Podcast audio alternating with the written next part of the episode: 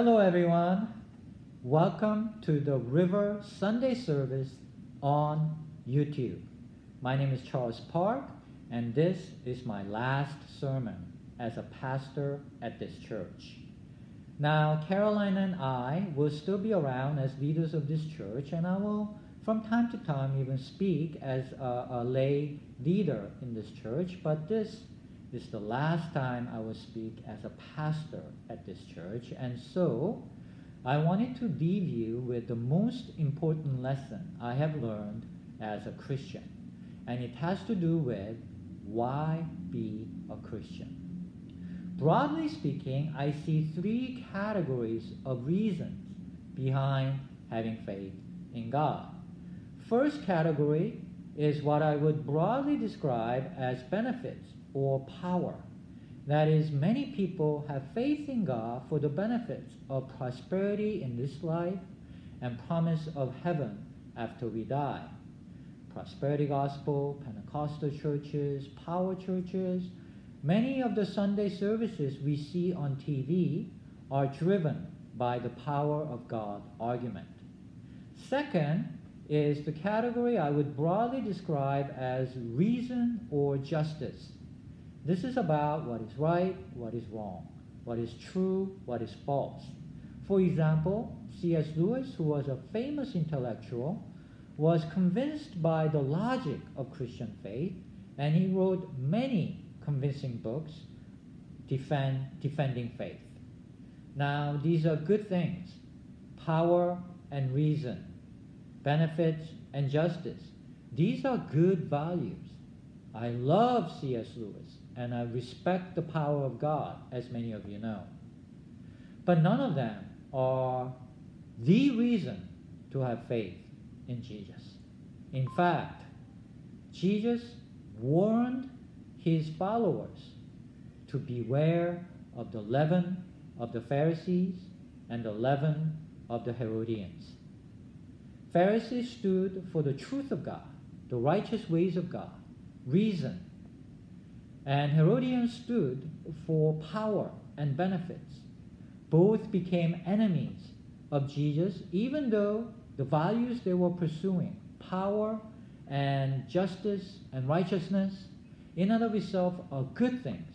But when they become the basis of our life, when they become life principle, they can become idols that lead us astray. So today, I want to talk to you as my last sermon as a pastor at the river, the foundational reason that should drive who we are and why we live. And that reason is love. Unconditional love. Agape love. Divine, undeserved, unlimited love. The Bible says God is agape love. No other verse in the Bible says God is. Love defines God. Yes, God is powerful, but God is not power. Yes, God is just, but God is not justice. The only definitional declaration the Bible has for God is God is agape love unconditional, undeserved, unlimited love is the reason and the goal of Christian faith. Now, that can sound a little bit fluffy. Love, love, love, love, love. But in reality, unconditional love is very, very difficult. None of us can do it well. But the cross demands it, and salvation requires it. Jesus did not go to the cross for the reasons of benefits and power. I mean, think about it. The cross does not speak of power and protection and benefits, does it? The cross stands for harsh realities of this world. Jesus suffered greatly on the cross, and all who follow him must stand where he stood. That doesn't mean we cannot ask God for power and protection, but it is not promised or guaranteed. If Jesus suffered like that, what right do we have as followers of Jesus to demand that we get the opposite treatment? And the cross does reconcile us with God, but the cross does not make what is right the prime value either. I mean, how can the cross be the symbol of God's reason and justice? The cross is foolishness by human logic, the Bible says outright. Nor is it just. In fact, this is one of the chief disagreements between Islam and Christianity. Islam believes that a just God could not allow Jesus to suffer like that and die on the cross. They have a point. So, some of us among Christians who want to push back and argue with that point agree that Jesus suffered unjustly on the cross, but still want to emphasize the justice of God by referring to what is called the atonement theory of the cross, especially the penal substitution theory, which became the basis of modern understanding of the gospel. I'm sure many of you are familiar with it. It goes like this. There was a contract or covenant between God and people that we would obey God's rules and God would bless us. But everybody sinned, which led to a chasm, unbridgeable chasm between humanity and God. But Christ made the bridge by dying on the cross to pay off the debt of sin. And it had to be done because God is just. God had to send us to hell because of our transgressions. But Jesus took the penalty in substitution, so we are now good with God. That satisfies the justice of God that demands payment for wrongdoing. And that's how the cross becomes a symbol of just God. Are you familiar with this? It's well known, right? Now, in the medieval ages, when this understanding of the cross became popular, the whole society was structured around what everyone owes each other. So this made intuitive sense to people, and it became the dominant theory behind the cross and how it redeems us. And it has great power on people's imagination and practice of faith to today. How it's practically used today is that the cross is used like a reset button to make the old covenant with God uh, doable in practice. Because we mess up all the time. It's impossible to do the old covenant. But when we mess up, we can turn to the cross, be forgiven, and it works like the reset button that gives us clean conscience to go back to trying to keep obeying God's rules. This is very useful in the pursuit of benefits and justice. So we can keep asking for God's protection and prosperity because we feel clean and justified before God. Now, as much as I appreciate the power and the argument of the atonement theory, it has practical value, but there are fatal flaws with this theory. Because first, the Bible makes it very clear that the cross is not a reset button that can be used again and again. The Bible makes a big deal out of this that Christ was sacrificed once. It is finished once and for all. It's a one time shot. You can't just keep using it like a reset button. Plus, what today's society thinks of the atonement theory, it doesn't come across as good news. We are no longer in medieval society obsessed with what we owe. Instead, we are conversant in psychotherapy. We are sensitive to family violence and child abuse. In this changed culture, the atonement theory is not such good news. Because what does it say? We messed up badly. Our father got so angry, he had to beat us to death, and then eternal torture on top of that. But then our older brother stepped in to take our place and got beat up to death instead, and now we are good with our father. How is that good news? You get what I mean? It paints God as some kind of monster who cannot control his anger. God has to take it out on someone. Why would you want to be with such a God? Plus, it doesn't make sense as a solution for justice because how can some innocent person taking on torture and death in the place of the truly guilty be called justice? In what world? That's no justice. That's something that might happen in some corrupt regime like Stalin's Russia. That's no justice. And there are no answers to these objections. There are other issues too. But all this is to say, we need an updated understanding of the cross, how salvation works, and why be a Christian. I am going to list three reasons, three declarations of the cross that can serve as foundational theology of redemption that can replace the penal substitution theory. First, the cross speaks of God's unconditional love towards us. Jesus died on the cross before requiring anything of us. What more could God say than this to convince us that God's love towards us is unconditional and unlimited? Second, the cross judges the knowledge of good and evil so as to reverse the original sin.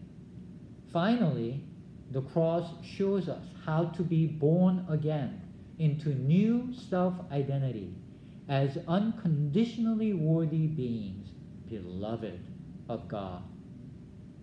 Let me unpack these three categories of declarations of the cross. First, remember how Genesis 3 describes the knowledge of good and evil as the original sin that caused the fall of humanity? I talked about it last week. It brought judging and alienation of the self and from each other and from God. Genesis 3 describes it as Adam and Eve, after taking the fruit of the knowledge of good and evil, they have to cover up who they are.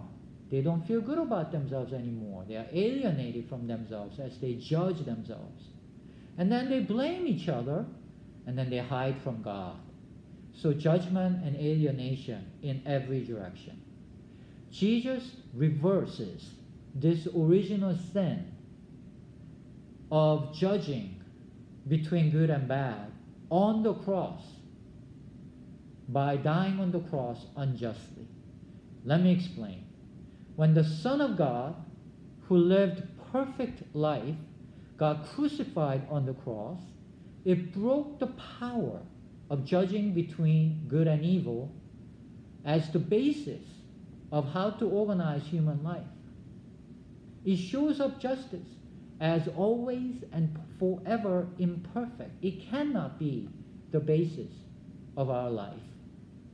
Because the cross is always and forever unjust. It judges the judging itself as the power humanity gave it when they made the fruit of judging, knowledge of good and evil, the basis of life. This is why Jesus is the second Adam. The first Adam gave humanity over to judging between good and bad as basis of life, and the second Adam gives humanity over to unconditional love of the cross as basis of our existence. That's why the cross has the power to redeem us. The cross tells us we are unconditionally beloved of God.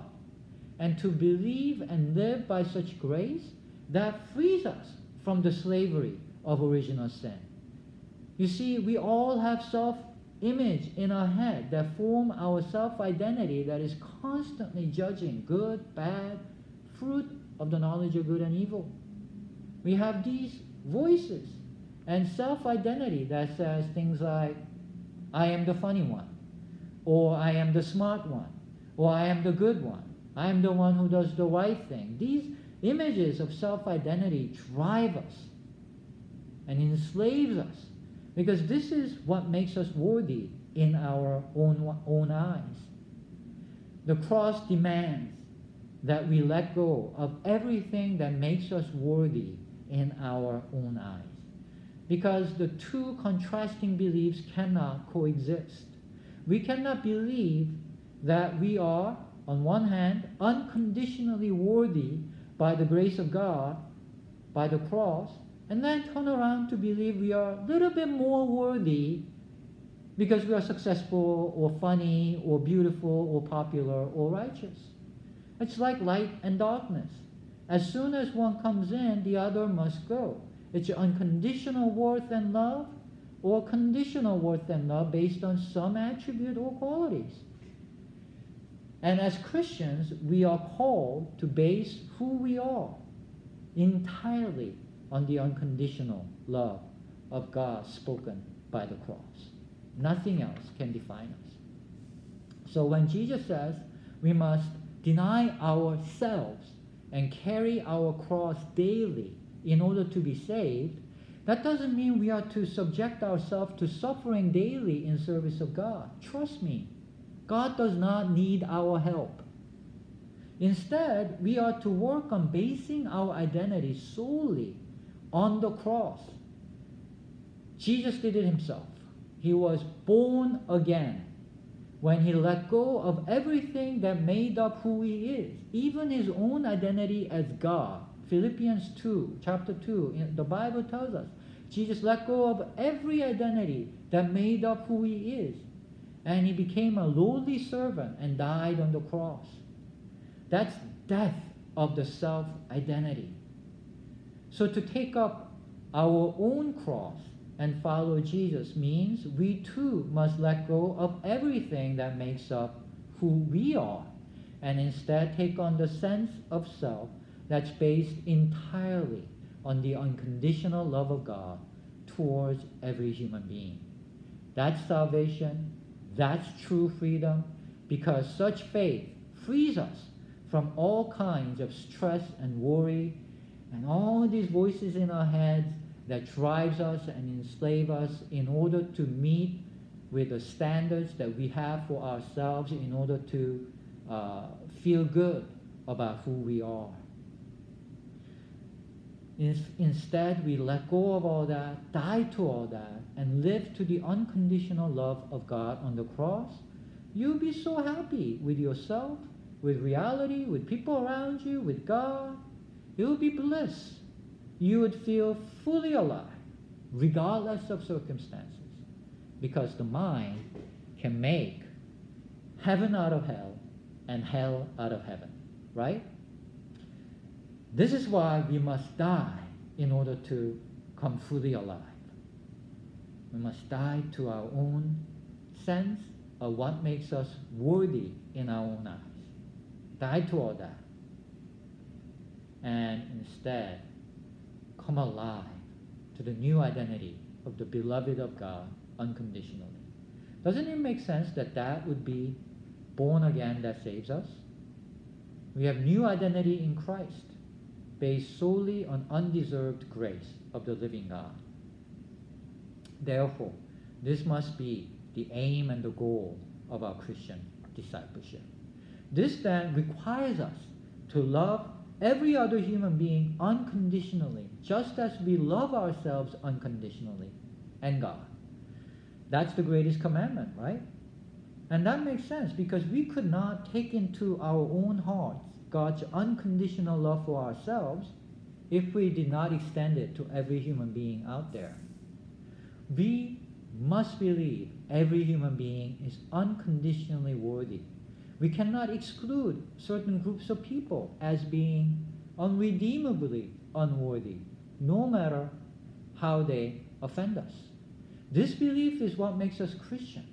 This doesn't mean you have to uh, become a doormat. But we must treat every human being with respect and include them into the unconditional love of God. This is the belief exhibited by the Good Samaritan, isn't it? The man beaten on the road has no identifying markers. The priest and the Levite would have been compelled to save a fellow believer, a fellow priest. But they pass by the man because they have well-defined sense of who's worthy and who's not, who's in and who's out. We human beings have automatic, instinctive ability to divide and categorize, to include and exclude who's down, who's up. This comes from the original sin of knowledge of good and bad, identity building, coverings of who we are to make us worthy in our own eyes. This is what we do all day, every day. The whole world does it. That's why we are called to sell everything we have. No, we must sell everything we are. And in its place, we get our identity as unconditionally beloved of God, every human being, and that brings true freedom, true bliss, true life. If and when we live out of this faith, we bring the kingdom of God to our sphere of existence. This means we must separate words from meaning. The doctrines that we say, that how the cross saves us, how Jesus is the Lord, these are not some magic incantation that has the power to save us in the words themselves. There's a message behind the fact that God became a human being and died on the cross for everyone unconditionally. Words themselves are not the point. It's what the words point to. That's what's important. If someone lives out the greatest commandment to unconditionally, unconditionally love oneself and others and God, like the Good Samaritan, that's being Christian, regardless of what they call themselves. That can happen anywhere. Conversely, if someone says they believe all these words, say priests who sexually abused children again and again for decades, they can be, believe and recite all these doctrines in their heads. There are many, many Christians who believe all these words and facts on the paper, but do not believe what they actually mean. Because how can someone who believe in unconditional worth of every human being harm other people like that? They are not part of the kingdom of God. Not really. Do you believe in unconditional worth and love? Or do you believe that only certain people, the righteous, the elect, the chosen, the faithful, or the famous, the beautiful, the social media fans this. All these beautiful pictures of beautiful people, they look like they're living a worthy life. They are the worthy people. They are the in group. When we give ourselves to those thoughts, we are start we are believing in and giving power to conditional worth and love. Let's be honest. Our sense of self-worth is often tied to our performance. Even the best Christian among us fail every day to live by undeserved, unconditional grace of God. We are constantly judging ourselves, others, and this world. That's why the Bible tells us to work out our salvation with fear and trembling because we must work hard to take hold of the salvation that has been freely given to us. Uh, on the surface, that doesn't make sense, does it? We have to work hard to take hold of what is already given to us freely. But in this context, it makes sense. Salvation must be free gift because it's about unconditional worth and love. Yet it takes so much effort to die to our own sense of self. It takes daily effort to identify and repent of all that we have built up as our own self identity. It's like dying, not easy. That's why this is the goal of Christian discipleship. We must every day stop and remind ourselves we are unconditionally beloved and then extend that to everyone around us. We forget this every day. We feel up and down depending on circumstances because our worth is tied to our performance and our circumstances. My dear brothers and sisters, let's have faith in unconditional love shown on the cross. You are unconditionally beloved infinitely. You are not loved because of your excellent qualities. You gave up your right to such thoughts when you became the people of the cross. We forget this. Every day we beat up ourselves. I'm no good. I'm worthless unless I perform as whatever. We must fight those voices. We must surround ourselves with other people who can remind us of the truth and reinforce the truth of the gospel. Why Jesus died for us It's unconditional grace. That's why church is so important. So I leave you with these words on the last day I am a pastor at the river. You are infinitely loved. You are unconditionally accepted. You are embraced as you are with unlimited love of God.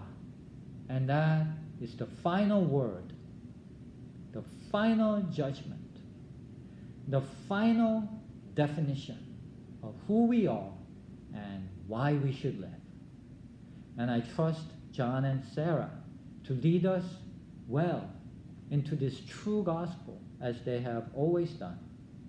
This church is such a precious community because we believe this and we are extending this grace and love to one another. Let's stay connected. Let's keep reminding ourselves, even in this crazy time of coronavirus, we need to stay connected and remind each other of how much we are loved and accepted. And that's going to lead us to salvation, life in all its fullness. Let me pray for us. God, thank you that you love us unconditionally. You love us with no conditions attached, not because of who we are and what we have done, but because of the cross. And we love you for this because this is true freedom. It's the only thing that could free us from the messages in our head that enslaves us to act and drive us into behaviors that ultimately do not lead to satisfying life.